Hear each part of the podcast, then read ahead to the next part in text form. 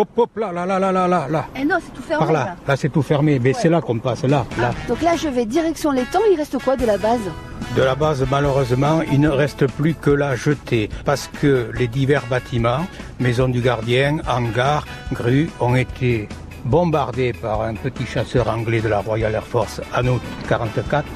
Les Allemands qui occupaient les lieux se sont retirés une semaine après en faisant tout sauter de ce qui restait encore debout, à droite. Elle vous vient d'où cette passion pour euh, la décoère et l'aviation, Louis? Eh bien, c'est inné chez moi. C'est-à-dire que de tout petit, j'ai toujours été attiré par les avions.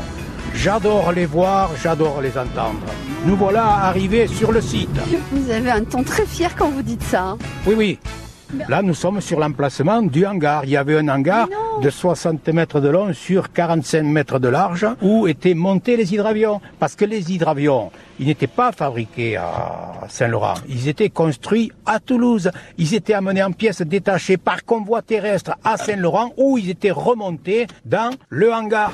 Alors, vous voyez, là, nous sommes sur la jetée qui mesure 130 mètres de long large de 7 mètres, monté sur un enrochement artificiel avec rail et cabestan qui n'existe plus pour permettre le déplacement de l'hydravion jusqu'au bout de la jetée. Parce qu'il était tracté et ensuite accroché à une grue. On le sortait du hangar à l'aide d'un treuil, un Oui. cabestan, ça s'appelle.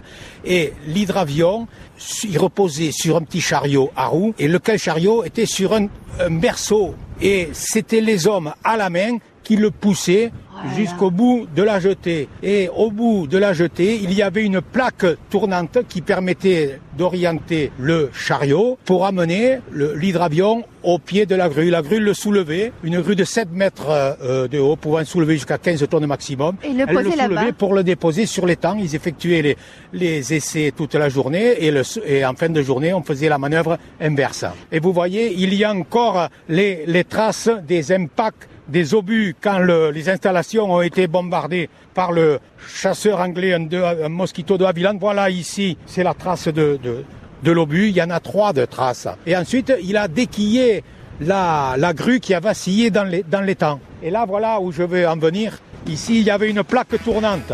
La plaque tournante que beaucoup de gens pensent, à tort, que c'était l'emplacement de la grue. Non, c'était la plaque tournante qui permettait d'orienter le chariot. On va aller jusqu'au ponton. Quand vous êtes là, vous avez des regrets de ne pas avoir vécu cette époque-là, de ne pas avoir été J'aurais pilote. aimé, j'aurais aimé en voir, j'aurais aimé en voir. ouais, ouais.